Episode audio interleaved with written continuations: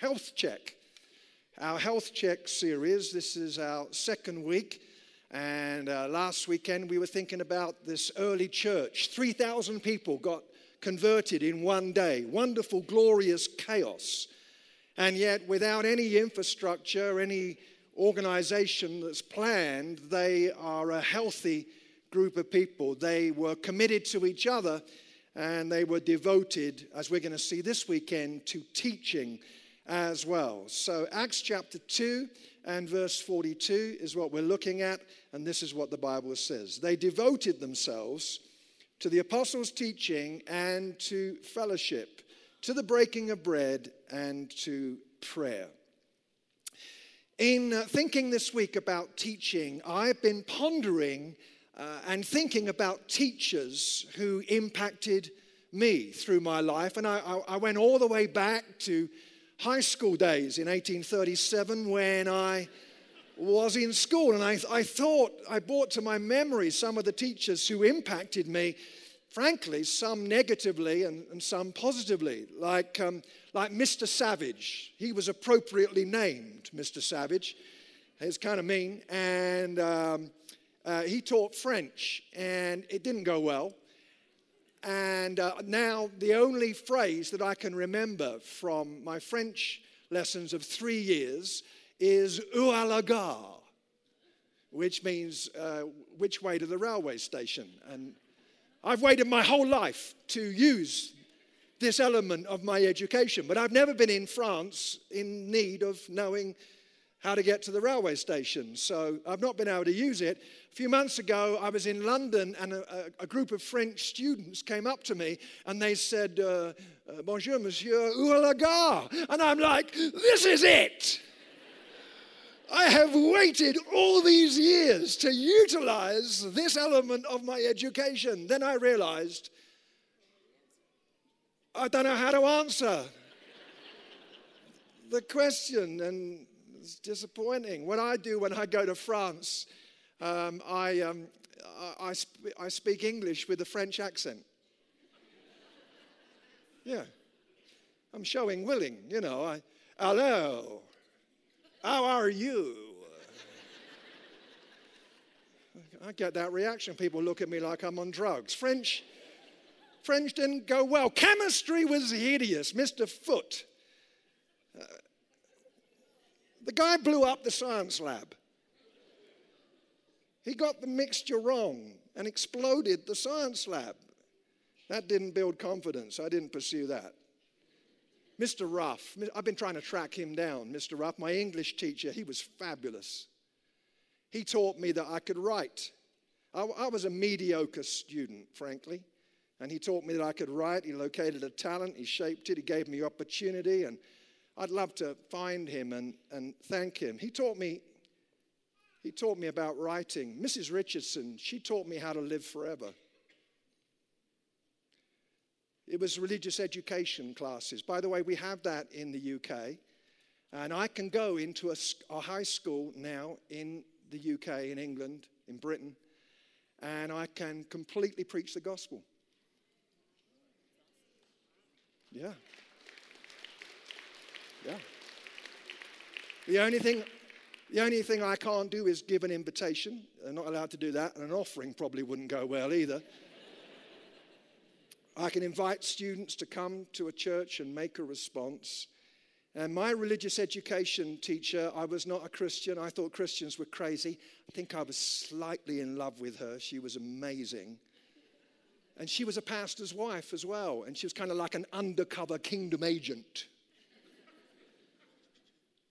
She's with the Lord now. Teaching and teachers made huge impact on me. Last weekend we saw that the church was devoted, the early church was devoted. This week we see that they were devoted to the apostles' teaching. The apostles had spent three awesome years with Jesus. And I use the word awesome thoughtfully because I think it can be overused. You know, the Lego movie got it wrong, everybody. Everything isn't awesome. No.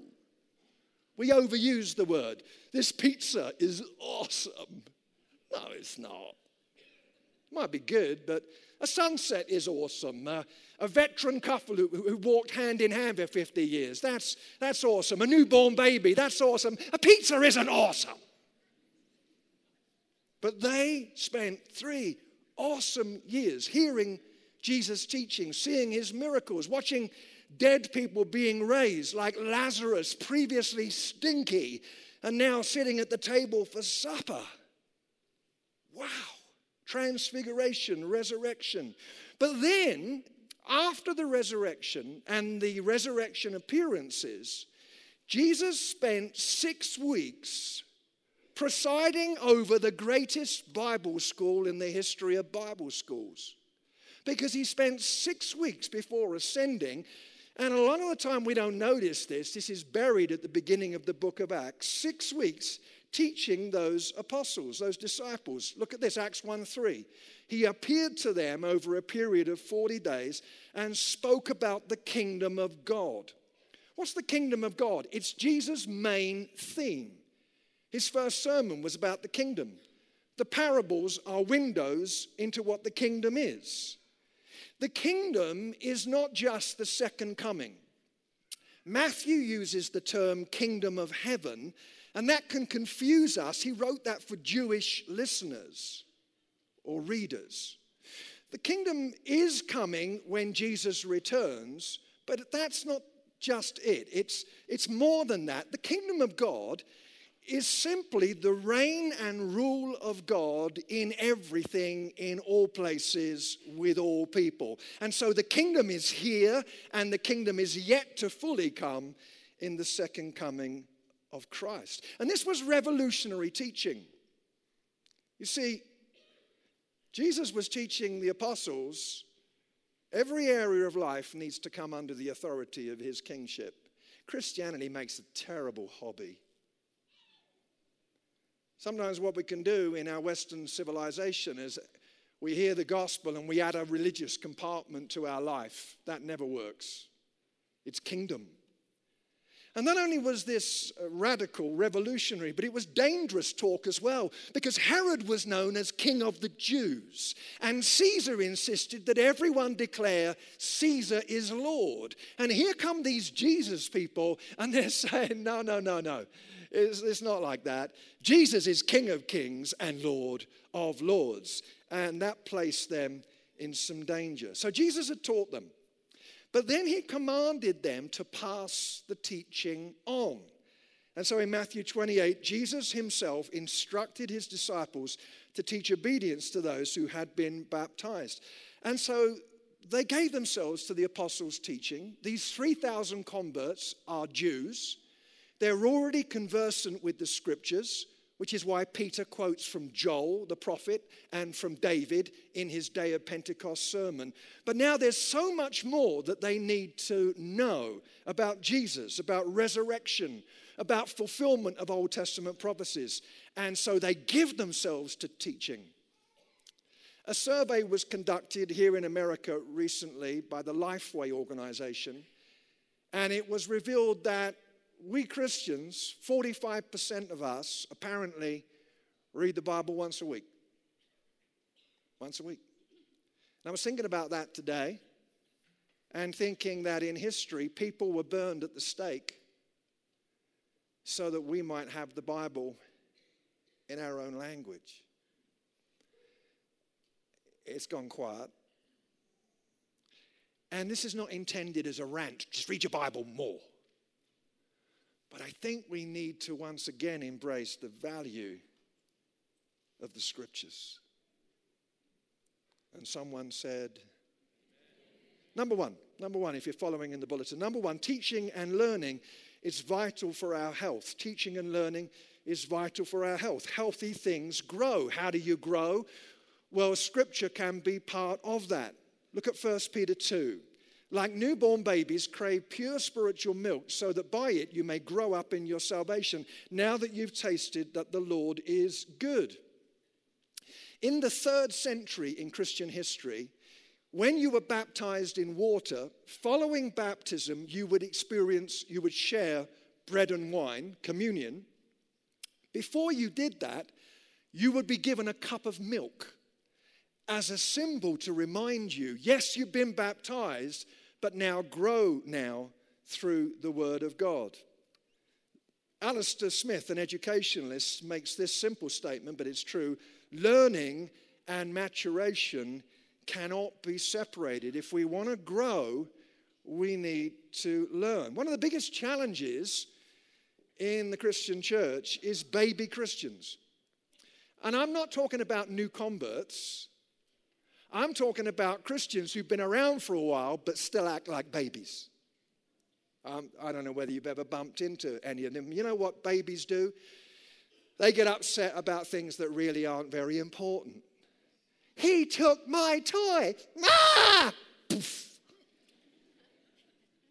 And there's Christian versions of that. Someone sitting in my chair. Poof. Ah! Are we growing? Scripture helps us to grow. Scripture helps us to know ourselves. Anyone here ever go fishing? Anyone ever go fishing? I, I, I don't. I couldn't catch a cold, but I, you, you, you go fishing and you, you get a bird's nest, all right? You, you get a bird's nest in the fishing line. It all gets, it all gets tangled up. Look at this beautiful artwork here. And you get a knot over here, and you try and sort that out, and you create a knot over here and a knot over there, and you you mutter something like, oh, praise the Lord, something like that. And, and, and then you get another knot here and another knot here, and you, you mutter again something like, hallelujah, something like that. Uh, that's the inside of most of our heads. I want to suggest that's the inside of pretty much all of our heads. It's all tangled up. In fact, because my artwork is not great, I bought me an illustration. And the dear brother who lent me this this morning, this tangled fishing line, he handed it to me and said, There you go, Pastor Jeff, that'll help you. And when you give it back to me, I want it untangled, please. See you in five years. The Bible can help us untangle what's in our heads and hearts. Look at Hebrews 4. For the word of God is alive and active Sharper than any double edged sword, it penetrates even to dividing soul and spirit, joints and marrow. It judges the thoughts and attitudes of the heart. God's word can show us us. The great reformer, Martin Luther, uh, he said, The Bible is alive. It speaks to me. It has feet. It runs after me. It has hands. It lays hold on me. And so, Scripture can help us understand ourselves, but we need to use it rightly you know, not just scan the pages. Anyone, you, you, do a, you do a daily Bible reading course and you get a little bit behind. You know what I'm saying? Some of you just nod and confess, you know, like six months behind. And you feel, then suddenly you hear this message, you think, I better catch up. So here's what you do you scan. On your marks, get set. 74 chapters, go. Did it. Thank you, Jesus. Not much worth in that. The other thing we can do is play lucky dip with the Bible. You know about that. You know, when you just throw open the Bible. And if you've done that and God was kind to you and spoke to you, I'm not discounting that, but it's not a good practice to treat the Bible like that. And it can go wrong. You've heard the old story. This guy wanted a word from the Lord, so he threw open his Bible and put his finger on a verse, and it said, Judas went and hanged himself. That's not a good one. So, closed his Bible, threw it open again, and it said, uh, Go thou and do likewise. Awkward. So he thought uh, he'd throw open the Bible one last time and put his finger on the verse. It said, What thou doest, do quickly. Let's treat the Bible rightly in the right way, rightly, not sure that's good grammar. Let's treat it correctly. Gives us the right thinking. The Manic Street Preachers, which by the way is a rock band, not a group of enthusiastic evangelists, they have a song. They say, You show me your truth and I'll show you mine. That's classic postmodernist relativism. There's no such thing as absolute truth. And that creates chaos. Tom Wright says when no attention is given to teaching and to constant lifelong Christian learning, People quickly revert to the worldview or mindset of the surrounding culture and end up with their minds shaped by whichever social pressures are most persuasive, with Jesus somewhere around as a pale influence or memory. And let's face it, before we move on, that takes discipline. I've just started running again, okay? And I hate it. I hate it. I've had people coming up to me over this weekend and they love it, and I'm thrilled for them, but I hate it. And I, have been doing it, and, and, and I, get, I, I get about a mile out, and my mind says, What are you thinking? Why don't you just lie on the ground and order a pizza? It's going to be awesome.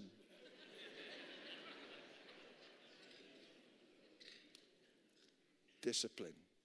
Secondly, let's look at Jesus the teacher. Jesus the teacher. Education was a big deal in Jesus' day. C.S. Lewis talks about something called chronological snobbery. It's the idea that we are far more sophisticated and intelligent than those, than those who came before us, and we are wrong. In Jesus' day, not only did education matter, but whole life education mattered. The educational system in Jesus' day was not just about the accumulation of information and the parroting of it, but about wisdom for the whole of life. That's why Jesus never uses the phrase spiritual life. Why? Because in Jewish thinking, the whole of life is intended to be spiritual. Carving your life up in different compartments, that's Greek dualistic thinking. Went to a church one time, and the pastor stood up and he said, This week he said, I know it's not very spiritual, but this week we've got a golf tournament. And I really didn't like that for, for two reasons. Number one, I hate golf. I don't have a swing, I have a spasm. But secondly, he was dividing and compartmentalizing life. What do you mean it's not very spiritual? Does that mean that God's really thrilled when you're reading Leviticus, but he's not so happy when you're out having some refueling recreation? It's dualistic. And so the education system in Jesus' day was about equipping people for the whole of life. You may be interested in this. Uh, here's how it worked in Jesus' day. At the age of four to five, you would go to Bet Sefer, the house of the book. At the age of 10, you could go to Bet Talmud, the house of learning, but that was boys only.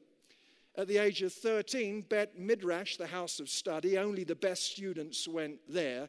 And then the cream of that crop at the age of 15 could become a Talmid and they would follow a rabbi for three years.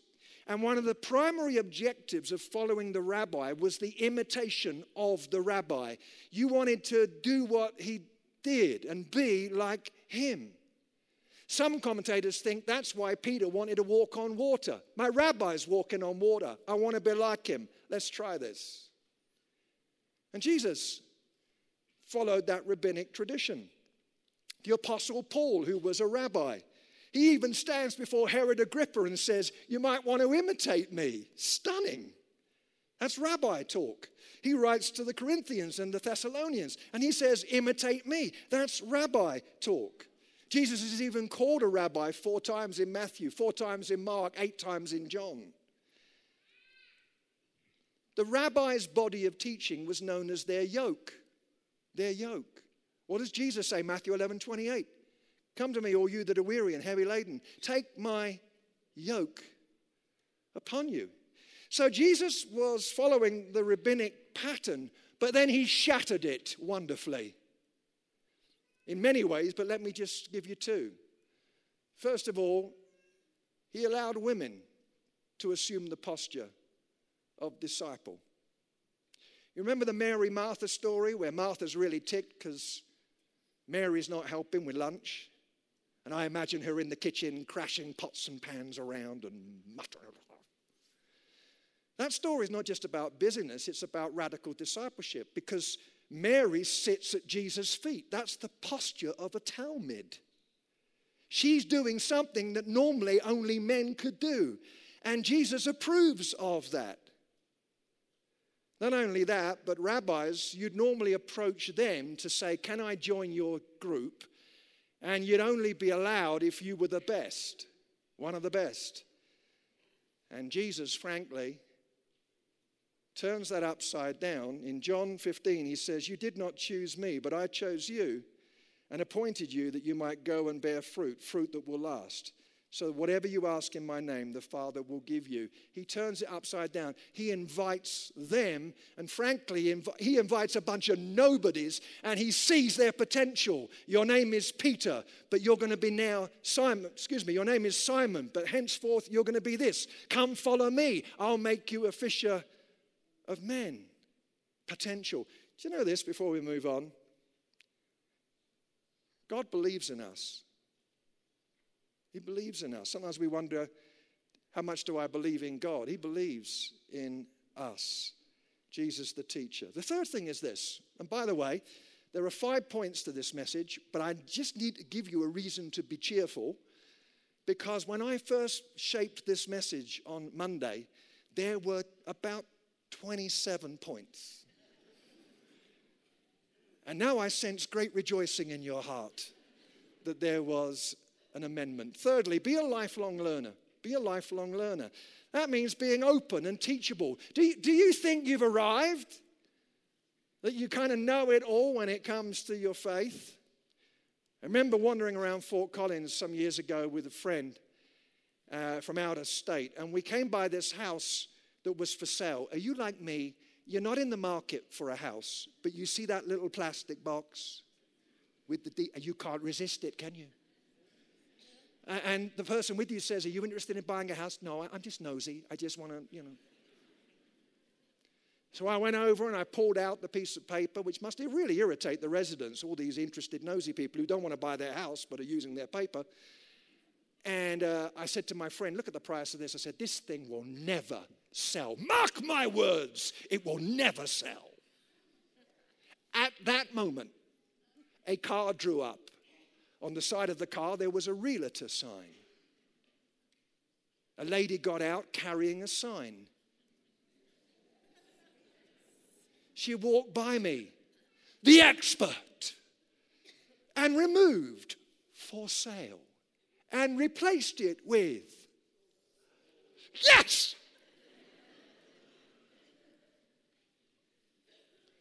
I thought I'd arrived. It's so wonderful when you meet people who are still discovering. This week, I had a 20 minute conversation with a senior member of our team here, and our conversation was all about his excitement about Scripture. He's been a Christian for I don't know how many years, but fresh insight and excitement about Scripture. And I, I won't name him, that would be inappropriate to mention John Cook, but it was so good. And then being open and being together in learning. We talked about this last week. But let me remind you, John Wesley said, there is nothing more unchristian than a solitary Christian. And there's something that we can do in learning together that is crucial.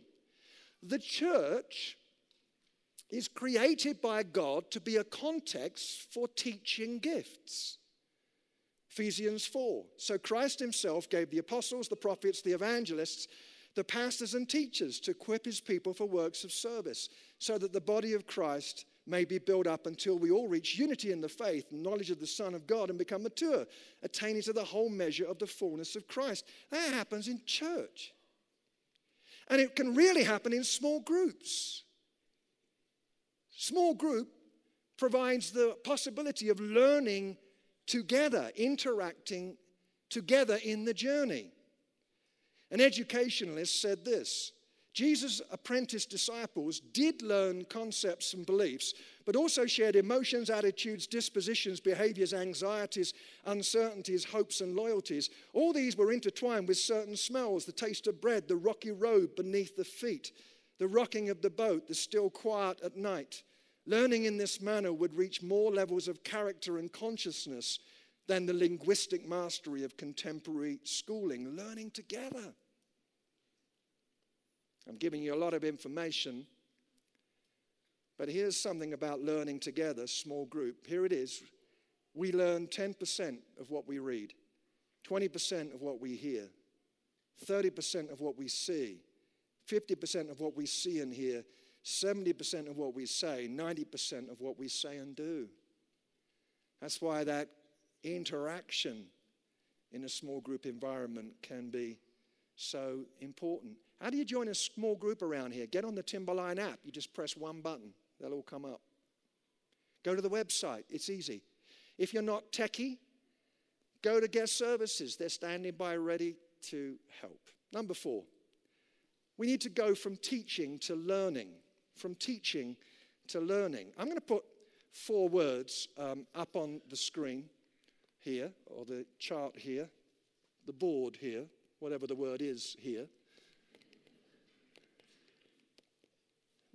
There's numbers of an accumulation of educational theory out, out there, but, but here's one model that people talk about that there are four types of learners. They, we learn in different ways, and they are activists, reflectors, theorists, and pragmatists.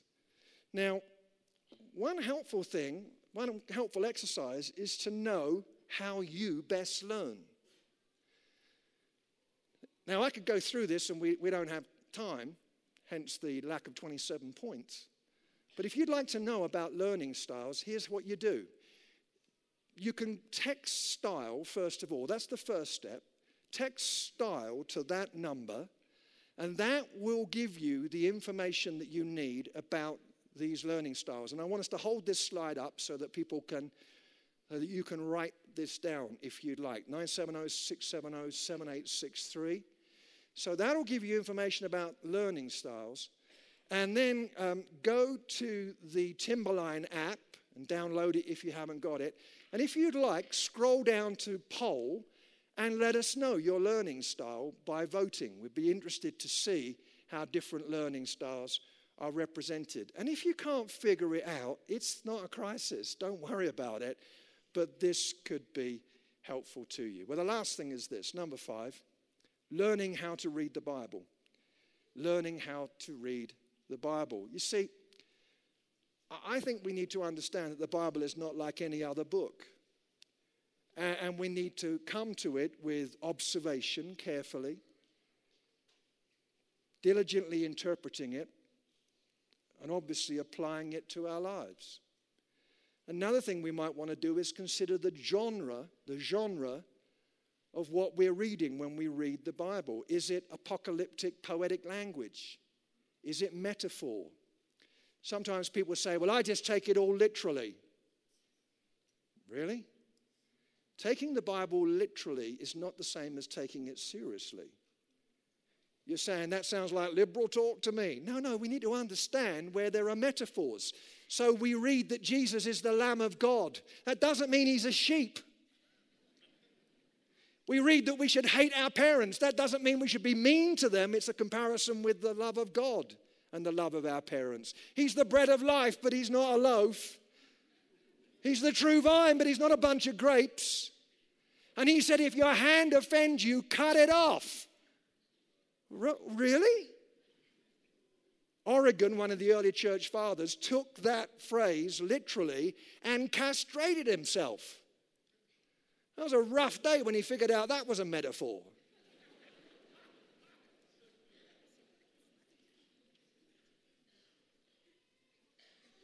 and the promises, who are they for? Are they conditional? Are they for us? Sometimes we just grab scripture. There's a book recommendation for you Living by the Book, The Art and Science of Reading the Bible. It's on your outline. Here's another way, just quickly, that might be helpful. We've been doing this this week as a staff team. We had a time uh, together and then independently. Lectio Divina. What's Lectio Divina? It's an ancient way of reading the Bible. You read, Lectio, you look for what touches the heart, you listen with the heart. You meditate not just by emptying your mind, you're looking for Jesus in the text, you're thinking about it, you pray, and then you contemplate and apply what you have learned.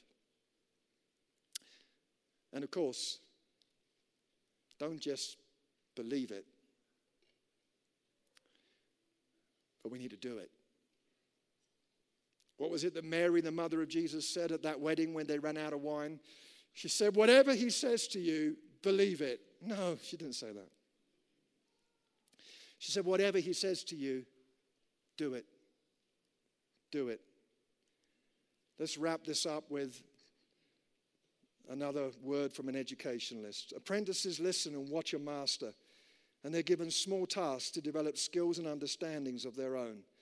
They're gradually given greater responsibilities and opportunities to try out for themselves. Then they review their experiences with the Master for evaluation and further instruction. As we come to prayer, I wonder what the next step might be for our learning and growing. And as we come to prayer, I wonder if for some of us, we know very obviously that we are doing something right now which is in violation of what He wants. We don't have to pray and fast about it for years. We know that we are living in a pattern that is contrary to what God wants from us. And we're going to take some moments to pray about that together. Would you bow your heads with me? Let's pray together.